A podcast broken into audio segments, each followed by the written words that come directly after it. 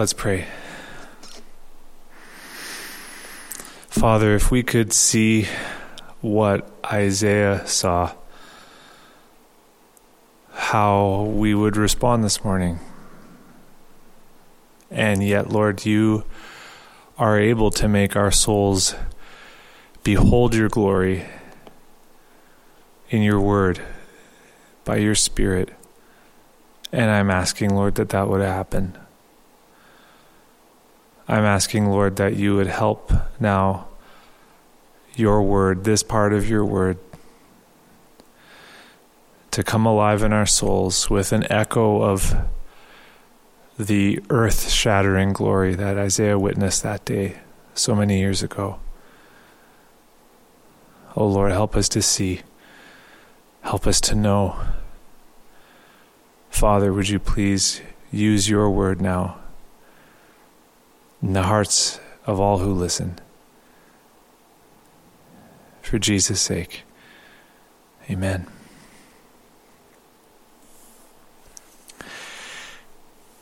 Have you ever seen something that was so amazing that you could barely describe it to others?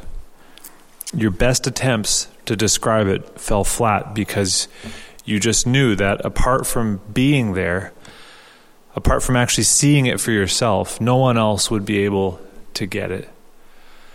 I wonder if that's what is recorded in today's passage was like for Isaiah.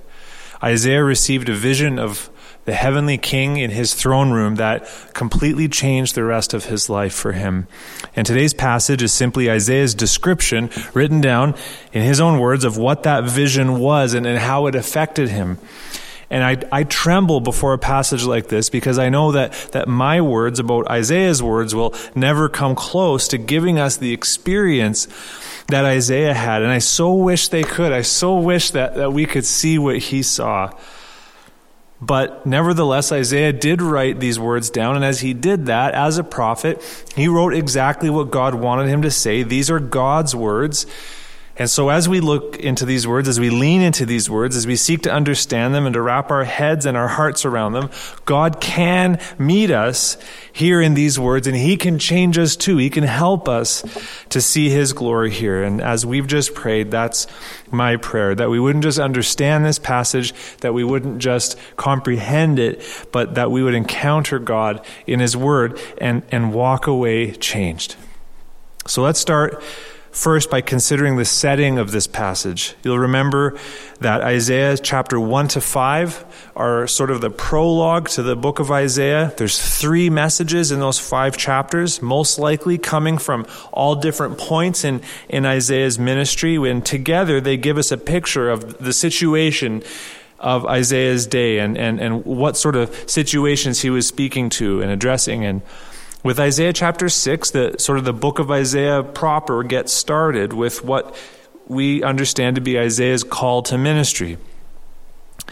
So that's sort of the setting in the book of Isaiah. There's also a setting in terms of a historical marker, which and that comes in verse 1 where we read that this happened in the year that King Uzziah died.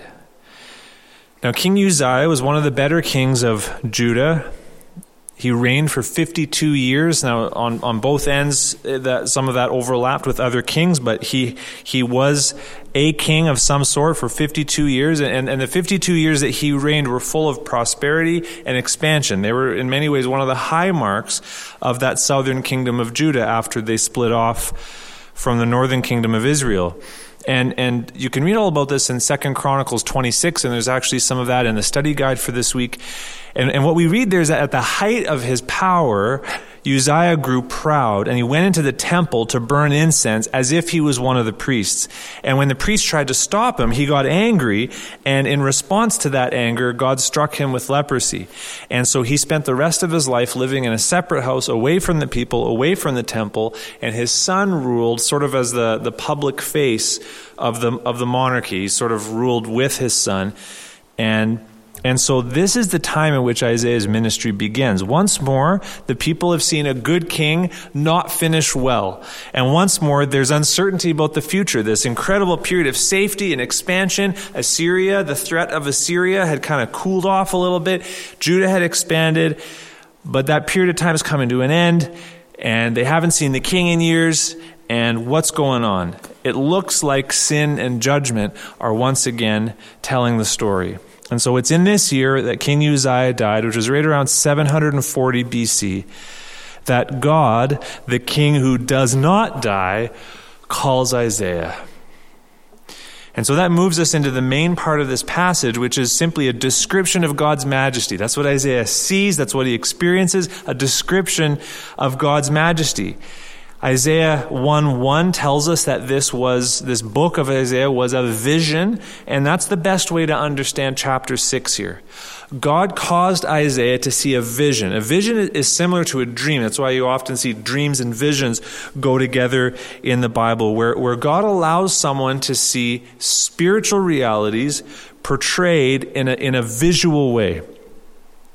And so it's not as if what Isaiah sees here is as if he was swept away up into heaven and is actually seeing the throne room of heaven. Rather, what he's seeing here, as best as we understand it, is along the lines of a vision. So God is portraying spiritual realities for him in a visual way.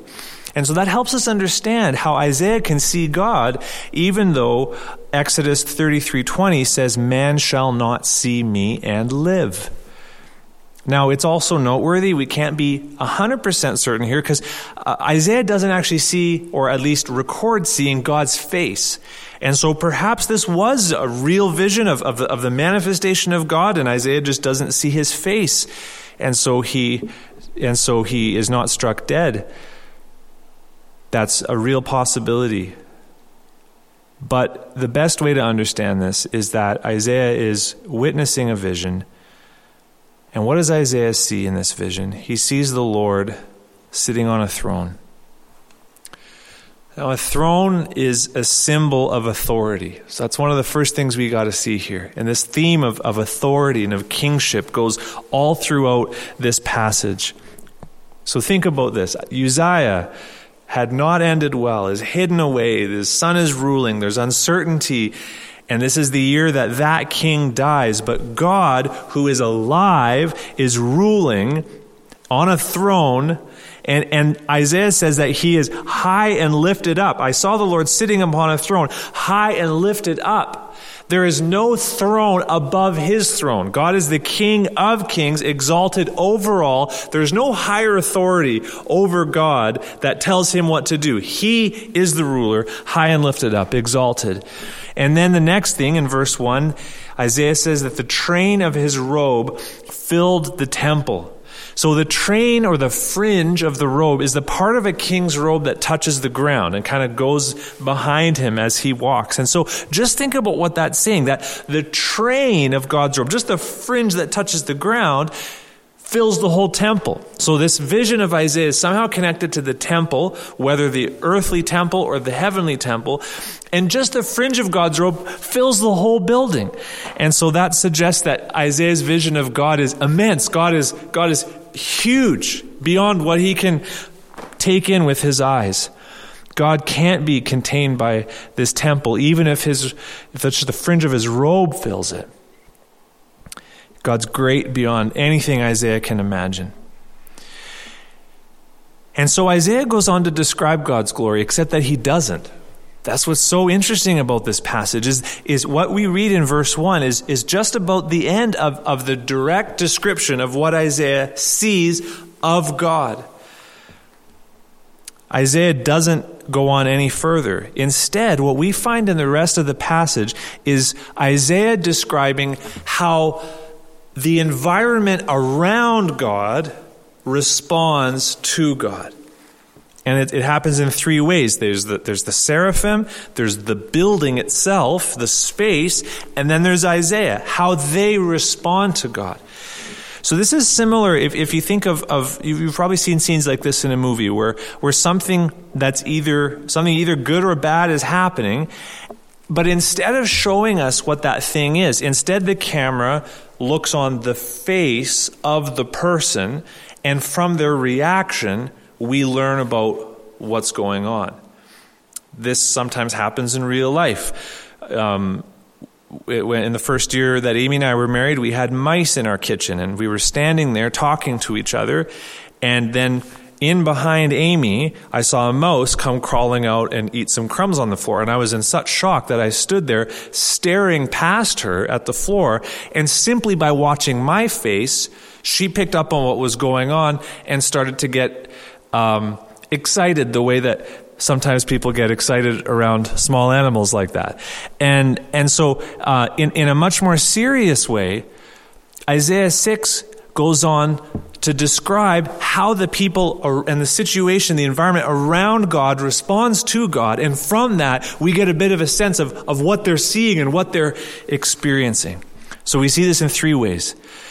The first is with the seraphim. This is where Isaiah begins.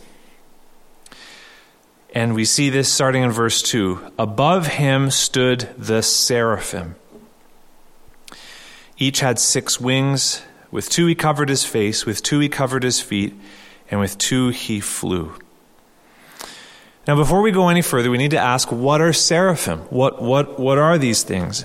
And the word seraph itself has to do with flame or fiery one. What's very interesting is that the word seraph is used other times in the Bible, and every time, you know how it's translated?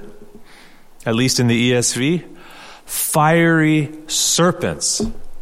Fiery serpents. You can look it up. Numbers 21:6 and 8, Deuteronomy 8:15, and then twice in Isaiah 14:29 and 30 verse 6. And the main place in all of these where the fiery serpents show up is in Numbers 21:6. So that's where the people were in the wilderness, and once again they start complaining that God has just brought them out into the desert to die.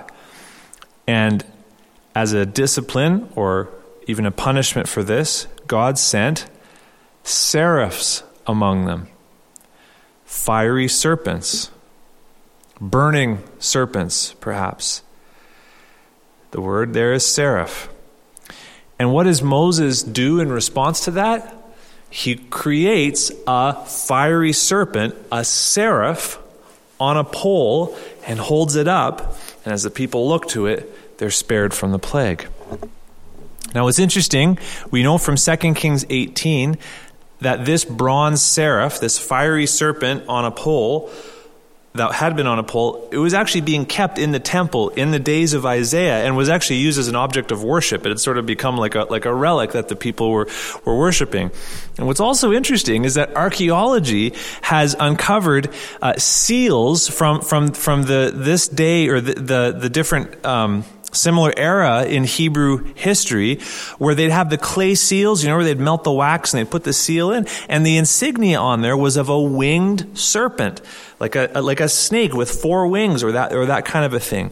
And this seems really weird to us, the idea of a flying, fiery, probably fire-breathing serpent. This is a strange idea to us, but this was a very common idea, a very common concept to the readers of Scripture.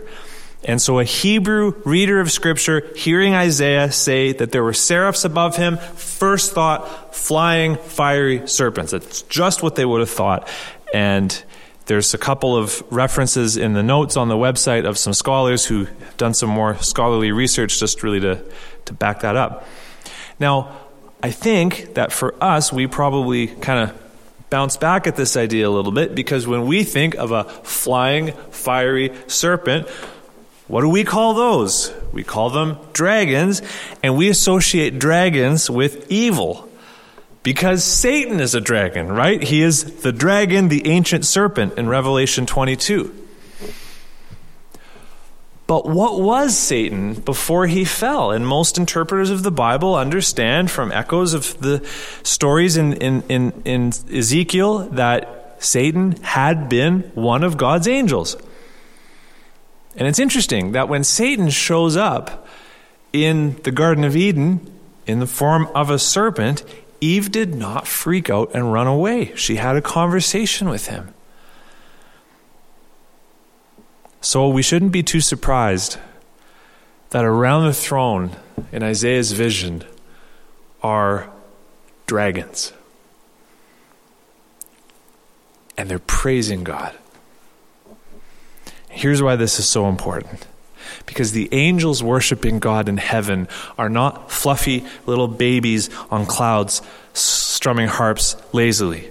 Okay, the vision of heaven that we so often have is of this sort of cutesy safe place. It kind of feels like a cosmic gift shop where nothing really important ever happens. No, the creatures surrounding the throne of God are terrifying creatures. I mean, just think of what verse 4 says when it says, and the foundations of the thresholds shook at the voice of him who called. And he who calls is the seraph. The seraphs are calling to one another. These things, when they speak, make the floor of the temple shake. Okay, I just heard a story this week of a guy who was a pilot flying an SR-71 Blackbird, and he, as part of an air show, buzzed the tower and would have made the whole thing shake with the roar of his jet engines. That's what happens when these things speak. They are powerful, terrifying creatures. If you were to see something like this with your eyes, you would be terrified. And interestingly enough, almost every time, if not every time in the Bible, when angels show up, they have to tell people, don't be afraid, because that's our reaction. And yet look at what these creatures, these terrifying, powerful, mythological creatures are like in God's presence. They're covering their faces. They can't look at him. They're covering their feet. And I've read all kinds of different commentaries this week to try to explain, like, what's the symbolism of them covering their feet? But the picture, I think, is almost communicates something more emotionally, that it's almost like they're trying to protect themselves. They're cowering in God's presence, as much of a fetal position as they can get into. And they're calling to one another, saying, verse 3, holy, holy, holy is the Lord of hosts. The whole earth is filled with his glory. So if these powerful creatures are in fearful awe of God's presence, what does that tell us about God? What does that tell us about the presence of God?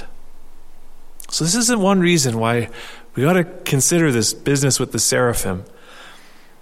But really connected to this is a second reason why it's important, why we've taken a bit of time to think about the seraphim and their background and all of that, is because hearing about the seraphim would have made an original reader of Scripture think back to that first time where they show up in Numbers 21. See, this is how the Bible works, is the Bible so often makes references back to other parts of the Bible.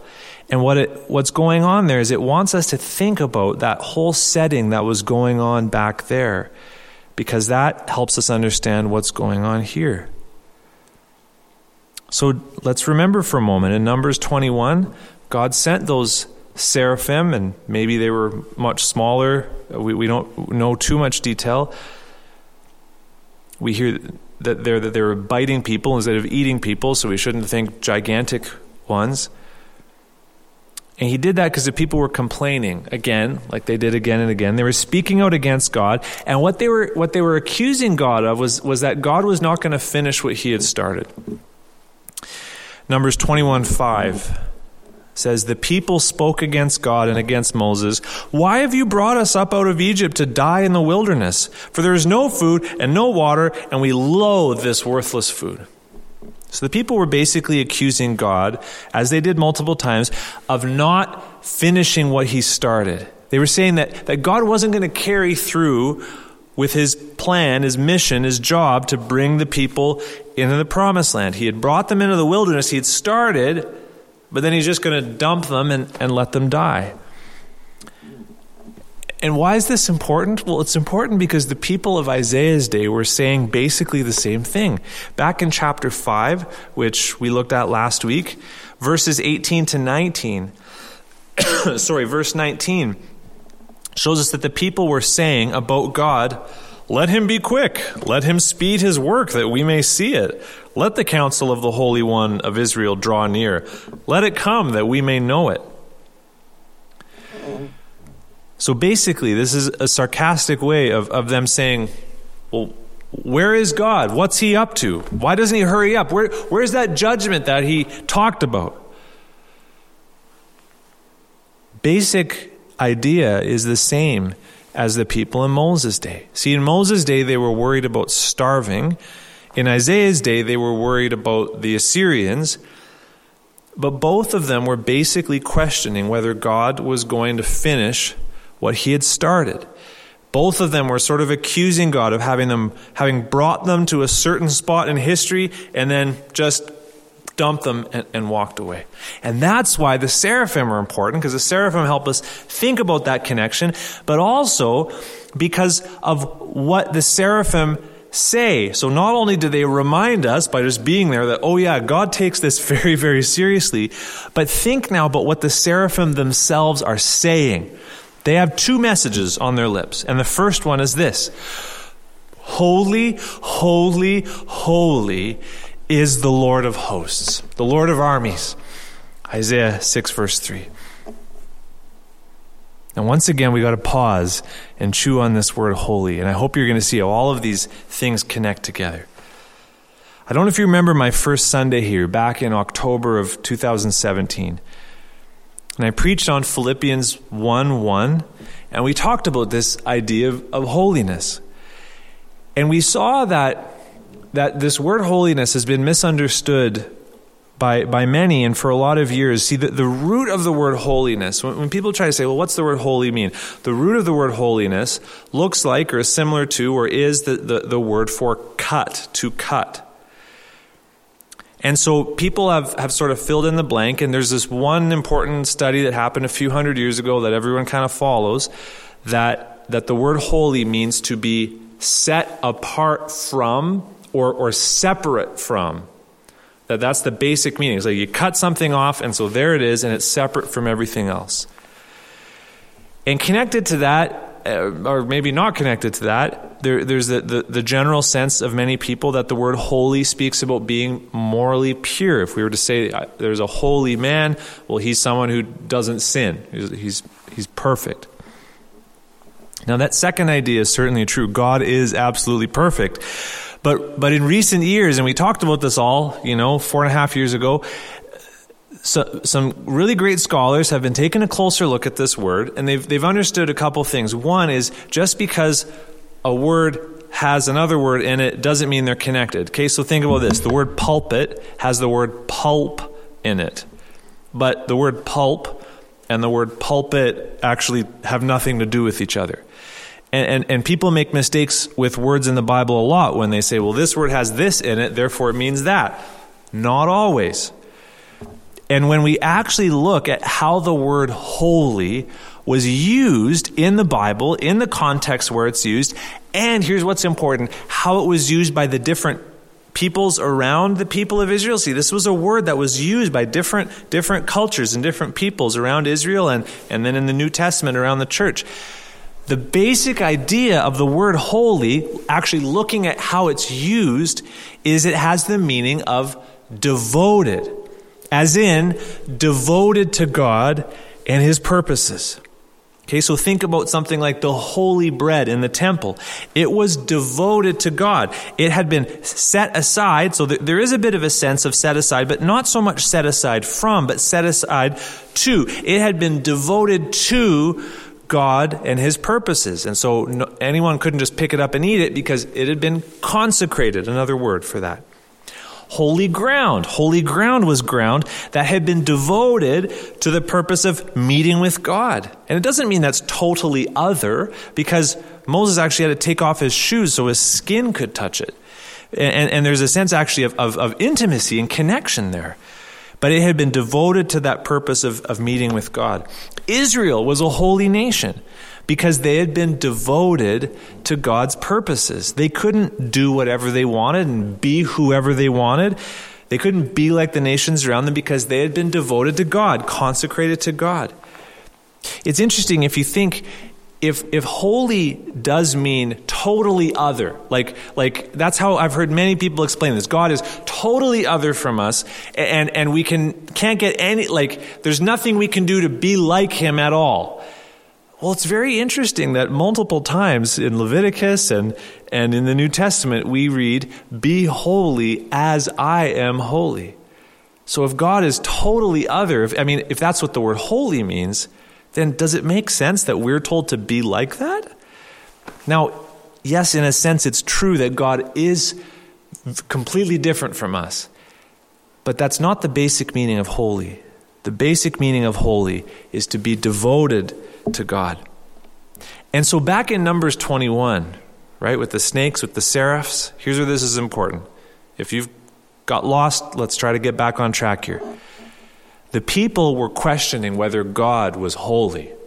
They didn't use the word, but that's what they were questioning. Whether God was devoted to his plan to take his people out of Egypt and to bring them to the promised land. They were questioning whether God was 100% committed to this job of saving his people when they said, he's brought us out to the wilderness to die. And the people of Isaiah's day were questioning the same thing. When they're saying, where is God? Where's that judgment he talked about? What are they saying? Is God really holy? Is God really devoted to us and to his promises? Is God devoted to doing what he said he would do, to finishing what he had started? And the answer was yes. I mean, Isaiah chapter 5 gave us that answer in verse 16. But the Lord of hosts is exalted in justice, and the holy God shows himself holy in righteousness. God is a holy God. He is devoted to doing what he's going to do, and he's going to prove it with justice and righteousness. Or think later on in Isaiah, if the idea of God being devoted to God seems strange to you, think about these words. Isaiah 48, 9-11. God speaking about saving his people. And what's his reason ultimately for saving his people? Because he's devoted to himself. Listen to this.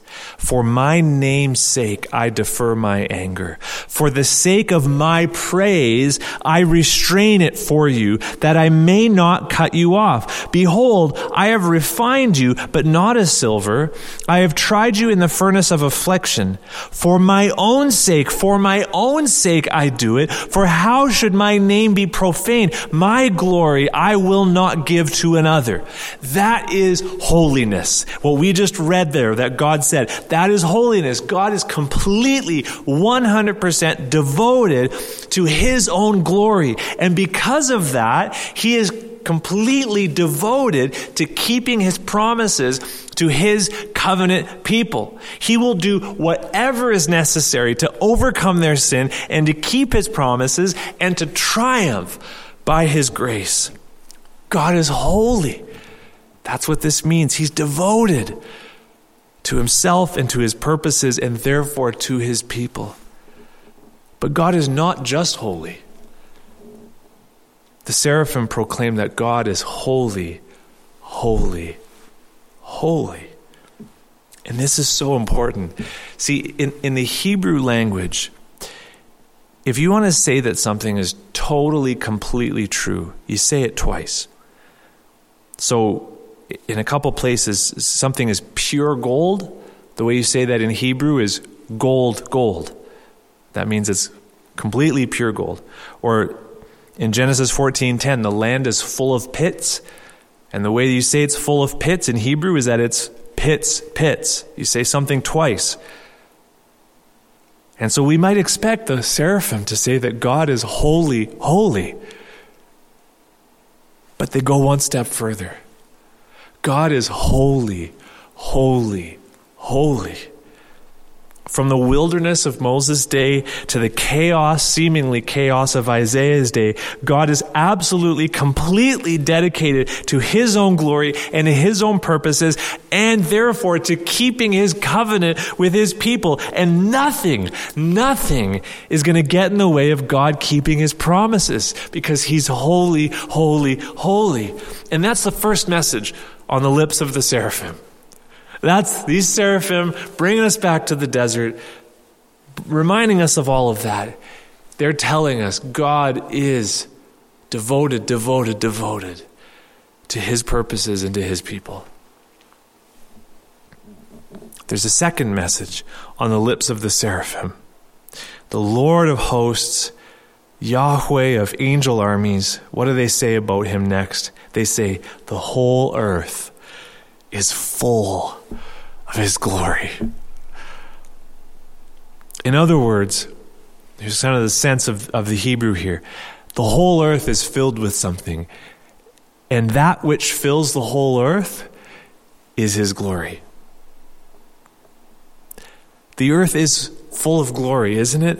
Think of the glory of creation, the glory of a sunrise, the glory of buds bursting out of a tree, the glory of a beautiful crop growing, the glory of a mountain range, or a newborn baby's cry, or a group of elk galloping across the prairie, the glory of an athlete setting a new world record, the glory of a symphony playing a moving piece of music in perfect timing with each other. The earth is full of glory. It's there to be seen everywhere.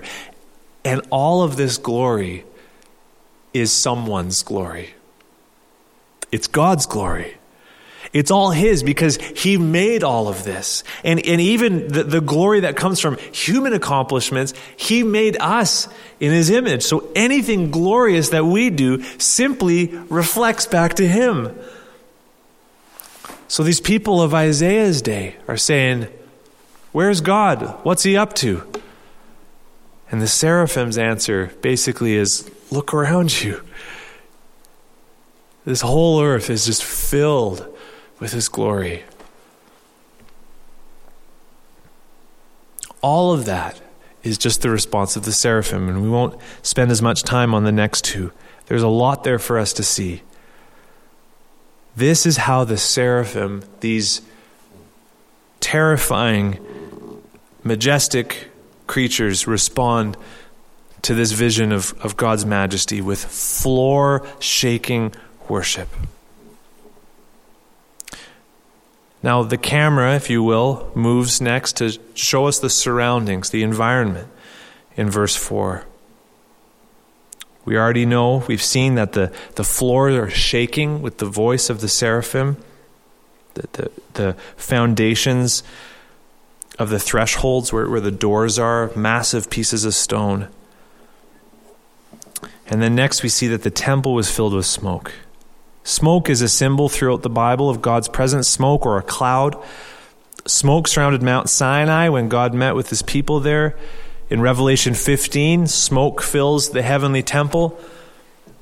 A cloud filled Solomon's temple after it was dedicated. And so this smoke means Isaiah can't see much, but he knows what's in there. The manifest presence of God himself. This building, this physical space is shaking and filled with smoke, showing us something of the majesty of this God. Finally, verse 5 shows us Isaiah's reaction to what he sees and experiences here. We've seen the seraphim, we've seen the environment, the building, the space, and now 3, Isaiah's response. Here's how Isaiah himself responds and reacts to this vision of a majestic God. Verse 5. And I said, "Woe is me, for I am lost. For I am a man of unclean lips, and I dwell in the midst of a people of unclean lips. For my eyes have seen the King, the Lord of hosts." We've seen already that the word woe in different forms is a statement that a prophet makes when he's proclaiming doom on someone. And Isaiah proclaims this prophetic doom on who? On himself. Woe is me, he says, I'm lost. That word lost comes from a word, the basic meaning is destroyed. That's why in the NIV, he says, woe is me, I'm ruined. Or in the King James Version, I am undone. Isaiah sees God. And just think about this. Rather than joining in the seraphim and praising God's holiness, Isaiah prepares for judgment and pronounces doom on himself. Why? Because in the presence of God, he sees himself truly. He knows that He's not like those seraphim who have holy lips. They're devoted to proclaiming God's praises. Isaiah's not like that. He's a man of unclean lips, and he lives among people with the same. He's got a dirty mouth, and so does everybody around him. And I don't think this means that Isaiah cursed like a sailor. I think it means that in the presence of God, having seen the real king, Isaiah understands just how sinful so much of his acceptable everyday language has been. You've had that experience, I'm sure, haven't you, where you've sent a text or an email to the wrong person and you've totally embarrassed yourself? Or you've said something about someone and then you've turned around and you've seen them right there. There's so many things that we say on a regular basis that we don't think they're a big deal until we realize that someone else has actually been listening. And then we feel, well, what are some of the phrases we use? Oh, I just wish I could have crawled into a hole and died, or fell into the ground, or something like that. It almost feels like we wish we could die in those moments. Think of how much greater it was for Isaiah to understand that this majestic, holy God had heard everything that he'd said. And Isaiah saw in a moment just how unclean his mouth was. Jesus said this, Matthew 12:36-37, I tell you, on the day of judgment, people will give account for every careless word they speak. For by your words you will be justified, and by your words you will be condemned. And in this vision, Isaiah experiences the presence of God, and he knows his mouth hasn't been clean, devoted to God. He's got a dirty mouth, and he feels like his doom has come. Woe is me, I'm ruined. This is what happens when people encounter God. Just like Peter in the boat, after the miracle of the fish, and he gets a glimpse of who Jesus really is, and he falls at his knees and says, depart from me, for I'm a sinful man, O Lord. See, when we see God truly, we see ourselves truly for the first time, and we know that we don't belong anywhere near someone that pure and that powerful and that majestic and that holy. And Isaiah knows that his dirty mouth means certain doom in the presence of this God.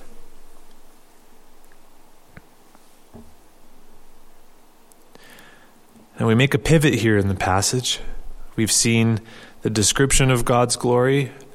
We've seen the reaction to God's glory. And now we see the response of grace. What we see now with Isaiah in this spot of just completely coming apart, he is given grace. But what does this grace look like? What does this grace sound like? It doesn't sound like this. Don't worry, Isaiah. Don't be so hard on yourself. You're not that bad. Other people are worse than you. You're a pretty good guy. That's why you're seeing this. No. Nobody corrects Isaiah for his words about himself. And that's because Isaiah has seen himself very accurately. Like we considered here on Good Friday, grace never downplays our sin. Grace pays for our sin. But grace knows just how bad it is. And that's what happens here in verse 6. Then one of the seraphim flew to me, having in his hand a burning coal that he had taken with tongs from the altar. So he comes to the burning coal that came from the altar where animal blood was shed to pay for the sins of the people, the altar where animal sacrifices made for a way for there to be peace between God and his people, where atonement was made. And verse 7, he touched my mouth and said, behold, this has touched your lips. Your guilt is taken away and your sin atoned for. Now, it's hard to know in this vision how much Isaiah experienced, but in real life, having your lips touched with a live coal would be one of the most excruciating experiences ever. I mean, the lips, the mouth is one of the most sensitive parts of our body. But the important aspect here is not that so much that Isaiah's mouth is purified by the fire, as much as that having that coal come from the altar shows that Isaiah's sin has been atoned for. Something has happened to cover up his sin, to make atone, to pay for the guilt of his sin. And that guilt now is taken away. So don't miss this. This majestic God does not respond to Isaiah by downplaying his sin, but by atoning for his sin. And now, being clean, being forgiven, having his guilt atoned for, Isaiah is ready. He's ready to respond to the call. And that's what next week's passage is all about, is Jordan's going to unpack that for us in the second half of this chapter next week. But what can we say at this point? What can we say about everything we've seen in these 7 verses at this point? Well, one of the things we understand is that from this point on, Isaiah was never the same. This vision of the majesty, the authority, the holiness of God left a mark on Isaiah that was never erased. And one of the ways we see that is in one of Isaiah's, if not the most favorite title that he uses for God, which is the Holy One, or the Holy One of Israel. 29 times in the book of Isaiah, he uses this title, compared to only 7 times in all of the other prophets put together. So all the other prophetic books, God's called the Holy One or the Holy One of Israel 7 times. In Isaiah, 29 times. And this shows us how much of a mark that this made on God, on Isaiah, and how he never forgot that God is the Holy One. And I wonder if you and I need to be reminded of this same truth when we see in this passage, that we see in this passage. See, like Isaiah, you and I live in a day when we've been let down by many of our leaders. We don't have much trust for those in authority over us. And we might wonder what the future holds, who's really in charge.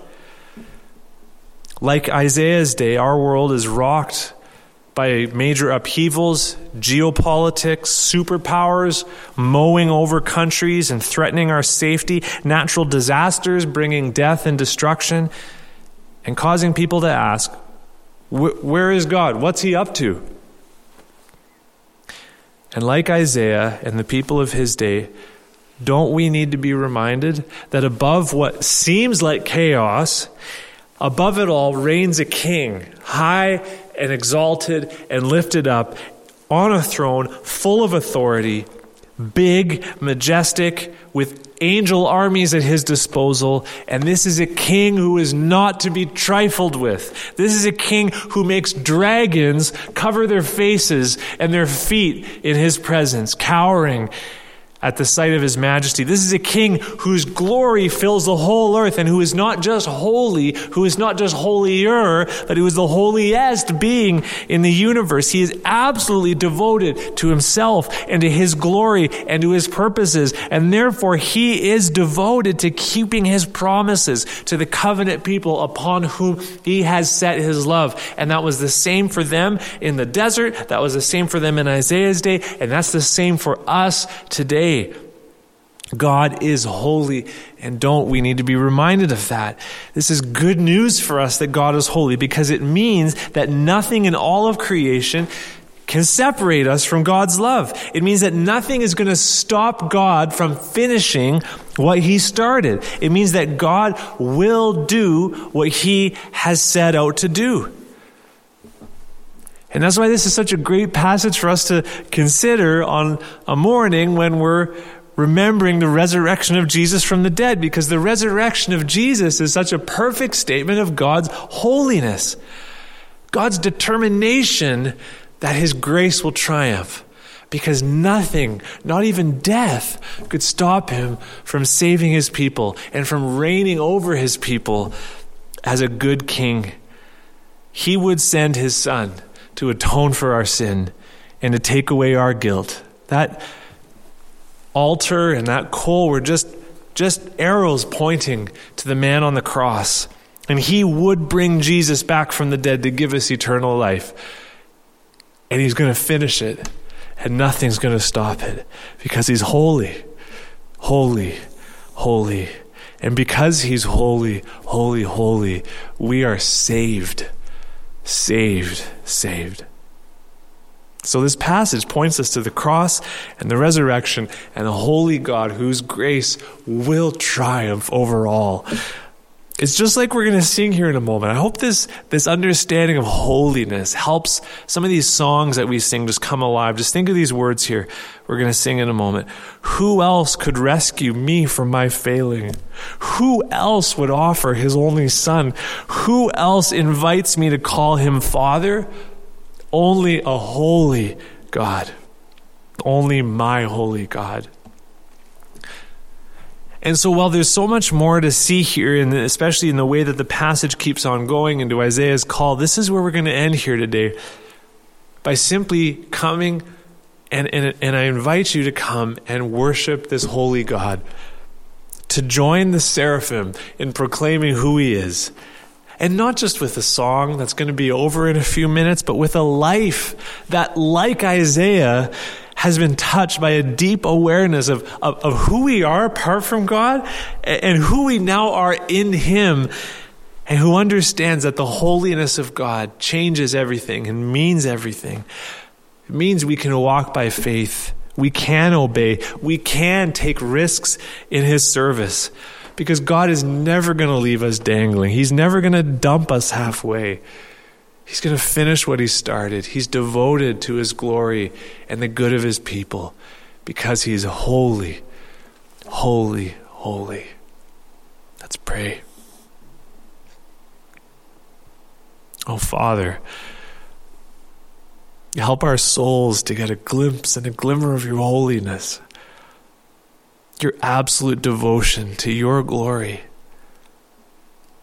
your purposes, your plans, your covenant, and your people that you've chosen and set your love on, whom you will save, no matter what. Would you help us, O God, to not be swayed by the seeming chaos around us and the circumstances that threaten our faith. This is nothing new. Your people have always been tempted in these ways. But, oh God, would this vision from Isaiah 6 lift the eyes of our hearts up to you, a king who rules over all, and a king who is holy, holy, holy. Be worshipped and honored by our life, our lives, now and always, I pray, oh God. Amen.